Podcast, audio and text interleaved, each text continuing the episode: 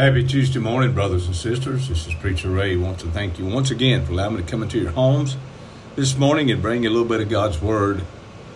This morning, the title to my message is open quote, He is the head, close quote. We look at Colossians chapter 1, verse 18, so that in everything he might have the supremacy.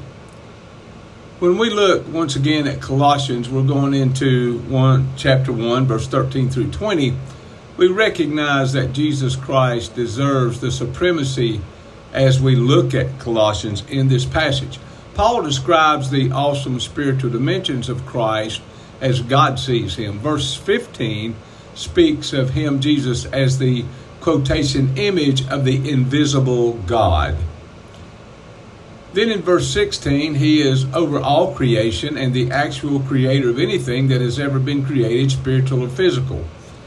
When we are in the first chapter, once again, of Colossians, verse 17, all things hold together by him, making Jesus the invisible force that binds together even atoms and molecules themselves. As we move on into verse number 18, he is the head of the body, the church the first to rise from the dead as the first fruits of all believers in the resurrection. Verse 19 reveals to us that all the fullness of God dwells in him. God's character, energy, wisdom, and holiness are all contained inside the body. Finally, in verse number 20, his blood shed on the cross is the means of bringing fallen humanity back to God in peace. Jesus is everything to God and He should have the supremacy in our lives as well. He is our first, our last, our future, our past. He is our everything. Why should we be fascinated by anyone else?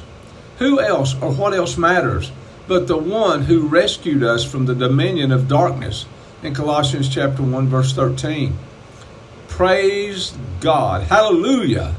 Hallelujah. Hallelujah. Glory to God rescued us from the dominion of darkness. Jesus Christ, Him crucified, and what He did on the cross.